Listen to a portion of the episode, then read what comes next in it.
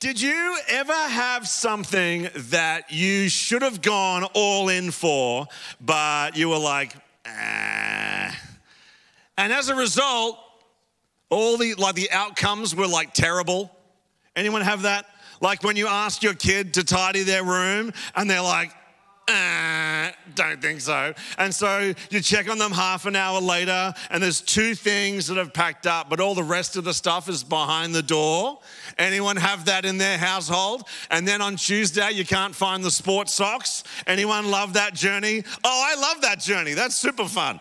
Um, I, I had a thing where I should have gone all in, and I didn't, and I bore the consequences of that.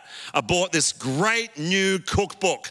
Anyone ever used a recipe from RecipeTin Eats, Nagi Maehashi? Oh my goodness, love her. She's amazing. So I'm like ill inspired. I go to Big W, the book's on sale. I'm like, yes, let's get the book. I'm at home one afternoon flicking through the recipes, getting like super inspired. I'm like, this, this is awesome. I'm gonna make like almost everything in this book. This is amazing. I've like chosen like 80 recipes from like the, I don't know, maybe there's 200 in there or something. I'm like, I, I would make at least 80 of these. You know, I'm flicking through and I'm like, oh, pad thai. I've always wanted a pad thai recipe. Oh my goodness. And then after a while, you know, like the uh, life went on and uh, I put the book back in the bookshelf, right? It's back in the bookshelf. And then my beautiful wife says to me, you're gonna make a recipe from that book you bought you were super excited about? And I'm like, well, as a matter of fact, I was gonna do one tonight. and um, out of all these amazing recipes, I'm like, yeah, this is gonna be great. So I duck down to Woolies and get all the stuff, and I come back, and the one that I chose was the spaghetti bolognese recipe. Out of all of these wonderful recipes, guess the one that Darren chose? Because I really wanted to up my spag bowl game, to be honest. I've learned some things. Anyway, didn't quite reap the benefits of it. But then, leading up to Christmas, Beck says to me, We should do brisket. And suddenly I'm all in suddenly I'm like completely in. I'm like, yes, we should definitely do brisket. And so, you know, we managed to find a two and a half kilo brisket, and Nagi has a recipe in the book for brisket, slow cooked over 10 hours. Christmas night was good you know, and the marinade turns into the barbecue sauce, and I'm like, oh my gosh, this is awesome, you know. But I didn't want to be that guy who's like, who just does like one thing on the barbecue and then expects to get all the praise for the rest of the night. So I'm like, yeah, the brisket's good, but how about this salad, everyone? sometimes, sometimes you just got to be all in. Sometimes you just got to say yes and then commit and then go all the way forward so that you can benefit from it. You with me? Yeah. So, how was your 2023? All right, let me be more specific. How did you go with what God gave you? How did you steward what you received? How did you steward your marriage? Your family. it's, it's just that I think if there's one person in the room who's going to score 100% today, it might be Jules. it's definitely not me. How did you steward the call of God on your life? The revelations that He gave you. How did you steward your habits, your time, your money? And I'm not talking about what did God do, how did you do? You know? And because uh, I got a few excuses, I got a few reasons. You know, if I think back to 2023, the whole year, and I'm like, did I do super well? Well, I'm like, yeah, but there was a bit of stuff that happened, you know, and I had a, I had a few terrible months, uh, days, weeks, whatever. But then as I think about Ephesians 1, how it says that I've received every spiritual blessing, that kind of nullifies a bunch of my excuses. It's kind of a bit burny on that one. It burns a little bit. Did you engage with what God was doing? Did you have in place healthy habits of prayer and the word and connection with your church family? Did you work on that thing with the Holy Spirit?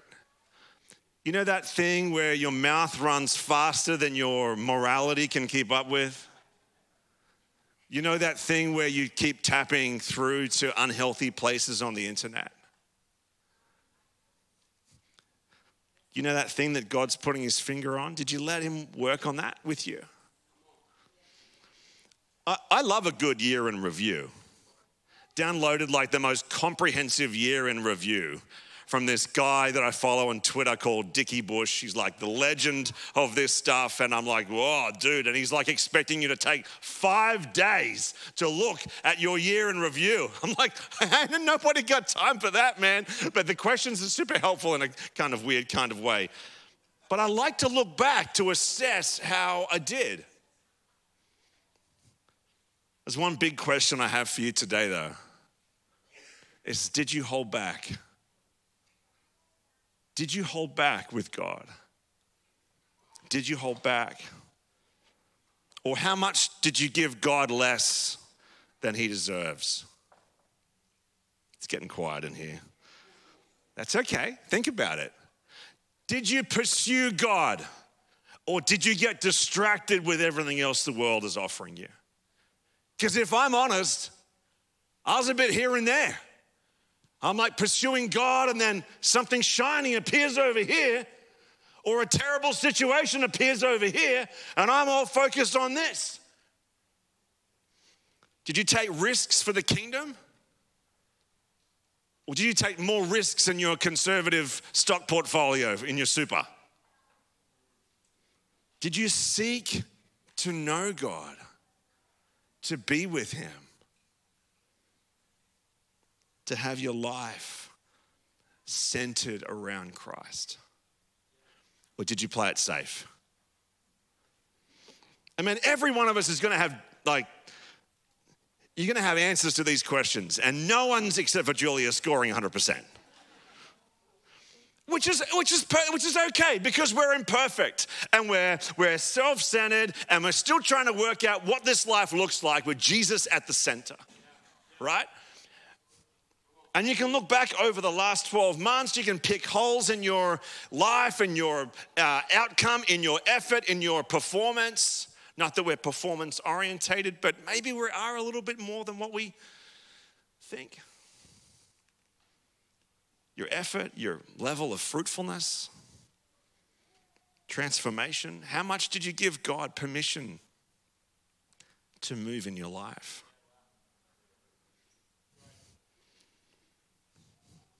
Don't feel bad, but make changes. Allow yourself to not score 100%. But as we look into the new year, I'm, I'm starting to consider what changes do I need to make? Literally this morning, asking the Holy Spirit the same question God, like, God, how can I change? What can I change about next year? And the Holy Spirit just said to me, I want more of your heart. I'm like, whoa, okay. I'm not trying to beat you up today, right? I'm not trying to get all legalistic. Nor am I suggesting that we don't need to rest because rest is powerful. Healthy rhythms of rest are powerful. But on the other side of rest is a passionate follower of Jesus who is advancing the kingdom unapologetically, who pursues God, who's, who's seeking God, who's living for Jesus, who has his, their life centered around Jesus, the person of Christ, who is being ministered to and ministering from the Holy Spirit. We need to talk about passion as well. Jesus was asked, What's the most important thing? And in Mark chapter 12, verse 30, he said this He said, Love the Lord your God with all your heart, with all your soul, with all your mind, with all your strength. Oh, that's a lot. That's a lot of alls. Because I've worked out I, I'm, I'm pretty good at loving God with, with, with some of my heart and with a good, good solid portion of my mind and a, a healthy percentage of my soul and a, a, a decent part of my strength. But all, sorry, all, that's a lot. All's a lot, Jesus. Like that's that's everything. That's huge. All is a life of surrender. All is living for the cause of Christ first. Not seventh, like I can do sometimes. All is living in partnership with the Holy Spirit every day. All is seeking God, waking up and seeking Him and connecting with Him. All is knowing Him. All is living for Him. All is, it's, it's, it's for me to live as Christ. To die is gain. All is, I'm, I'm not on my, I'm, I'm not my own. I was bought with a price kind of level. All is take up your cross daily and follow Him kind of level. All is living my life as a living sacrifice, holy and pleasing to God kind of level. That's a lot. And yet, that's what we're called to. Nothing less than everything we are and everything we have. But in return, we get everything that He is and everything that He has. At the end of this year, it's this beautiful opportunity to look back and then look forwards, and make adjustments. Because in another 12 months, none of us wants to be stuck in this place, this particular, you know, I don't, we don't, we don't want to be stuck with the same offense in 12 months' time, right? You don't want to be like, like, like stuck in the same sin patterns in 12 months' time. You don't want to be stuck uh, in your current level of disconnection or connection from church family. You want to grow that thing. You don't want to be stuck trying to forgive the same person in 12 months' time. Trying to live a life that honors God with really poor Bible reading habits. We don't want to be we don't want to be here and there in the same the same level. So my question to you is what are you waiting for? This is your invitation. This is your formal invitation to pursue God again to wake up tomorrow. In fact, well, let's start today. Let's start right now. You know, apparently, New Year's resolutions are far more likely to stick if you start them the day before New Year because it's about a lifestyle choice. The time to pursue God is now. The time to walk and engage with the Father's love is now. The identity that He gave you is now. The peace and the joy that He, that he offers us so willingly is now. The fruitfulness that He's called you to is now. The intimacy and the closeness that He invites you to is now. Don't hold back. Or maybe it's stop holding back. There's so much more for you. There's so much more for us. I love that we're a church that is hungry for God, moving with the Spirit, moving into what God has for us as a church. You know, in a moment, um, we're going to open up this altar and just respond to what God is doing in the room. And what I'm, what I'm after is for us to devote the next year to Him, to respond and to, we're not, like I'm gonna, I'm, I'm, gonna finish in a couple of minutes, and you're gonna have the, the opportunity to, um, to respond and commit the new year to Him. But before we do, here's four quick reasons why you might be hesitant. You ready? Who's ready? I know the kids are in the room. Stay with me. Four quick reasons why you might not be willing to pursue God in 2024. Number one, you have cool Christian syndrome. I, I struggle with this, not because I'm ridiculously cool, but anyway. Uh, but because I really want to present a functional, full of life believer to the world around me. I want to present something that is, I want people to go, I, I want That thing. But here's some problems with this is it can cause us to focus on our reputation instead of kingdom fruitfulness. And then there's a pressure to always be happy and always be joyful, which leads to becoming fake. And then there's a lack of witness, true witness to the gospel, because I'm just a really nice guy. I'm sure people go, that Darren guy, he's pretty nice. Not much going on up here, but he's really nice, right? And, and, and people who suffer from this, they want to be, uh, they want to make a genuine difference. They want to advance the kingdom, but we're too fixed on our reputation and not on bearing fruit.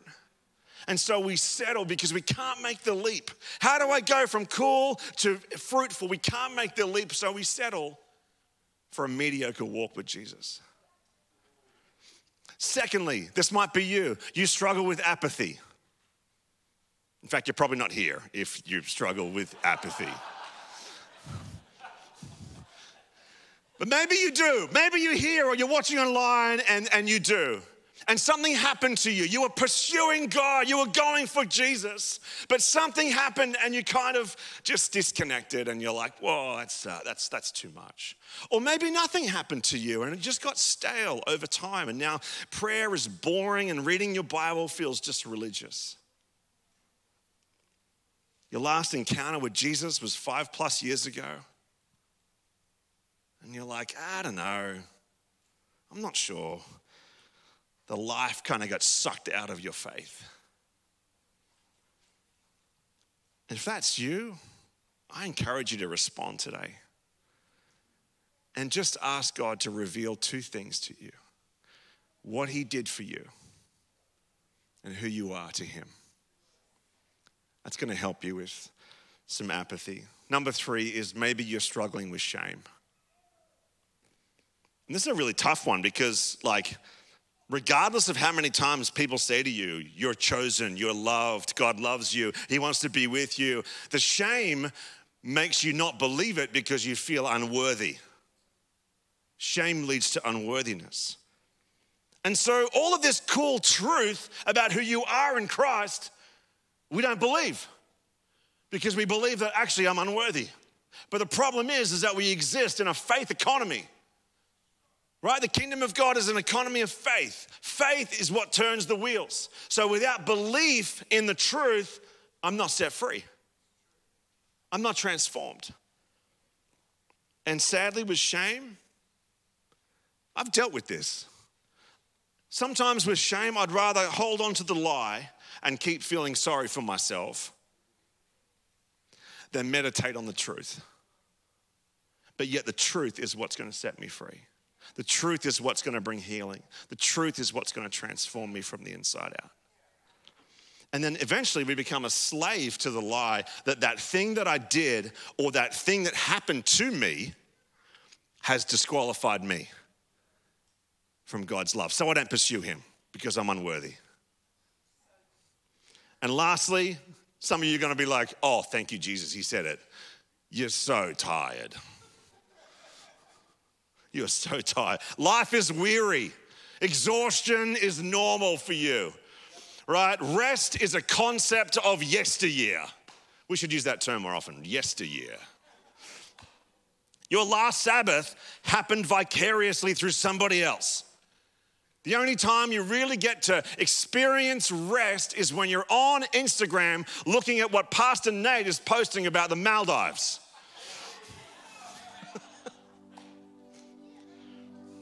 but actually, what you've forgotten is that there is a continual rest for your souls. Hebrews talks about a Sabbath rest that's not just a day, it's a perpetual, continual, constant thing that's happening in our soul. Maybe you're a little bit too guilty to take some time out to replenish your soul. You might need to respond today. Experience some of that Sabbath rest. It's not about Saturday or Sunday, day off. It's about learning to rest from the inside. And so what happens is we're too tired to pursue God. We're like, pursue something else? Are you joking me? I'm, I'm, I'm pursuing bedtime and holidays. So, like, let's not just accept the status quo today. I, I want to rock the boat. 2024, let's rock the boat. Maybe one of these things you're like, that's, that's me. I'm struggling with that right now. Like, let's say to God, Holy Spirit, I give you permission in 2024 to transform my life in that area. I devote 2024 to you, to moving with you. Maybe your level of fruitfulness is so low and you're like, I haven't led anyone to Jesus for years. Let's change that in 2024. What does God want to do in your next year? And are you willing to go, yes and amen? I'm in.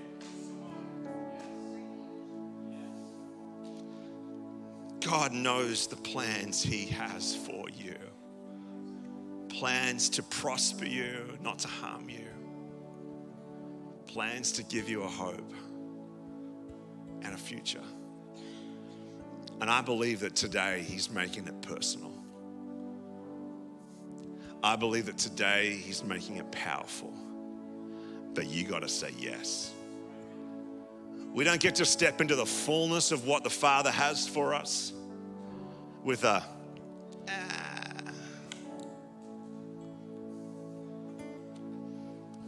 Our job is simply to surrender and pursue.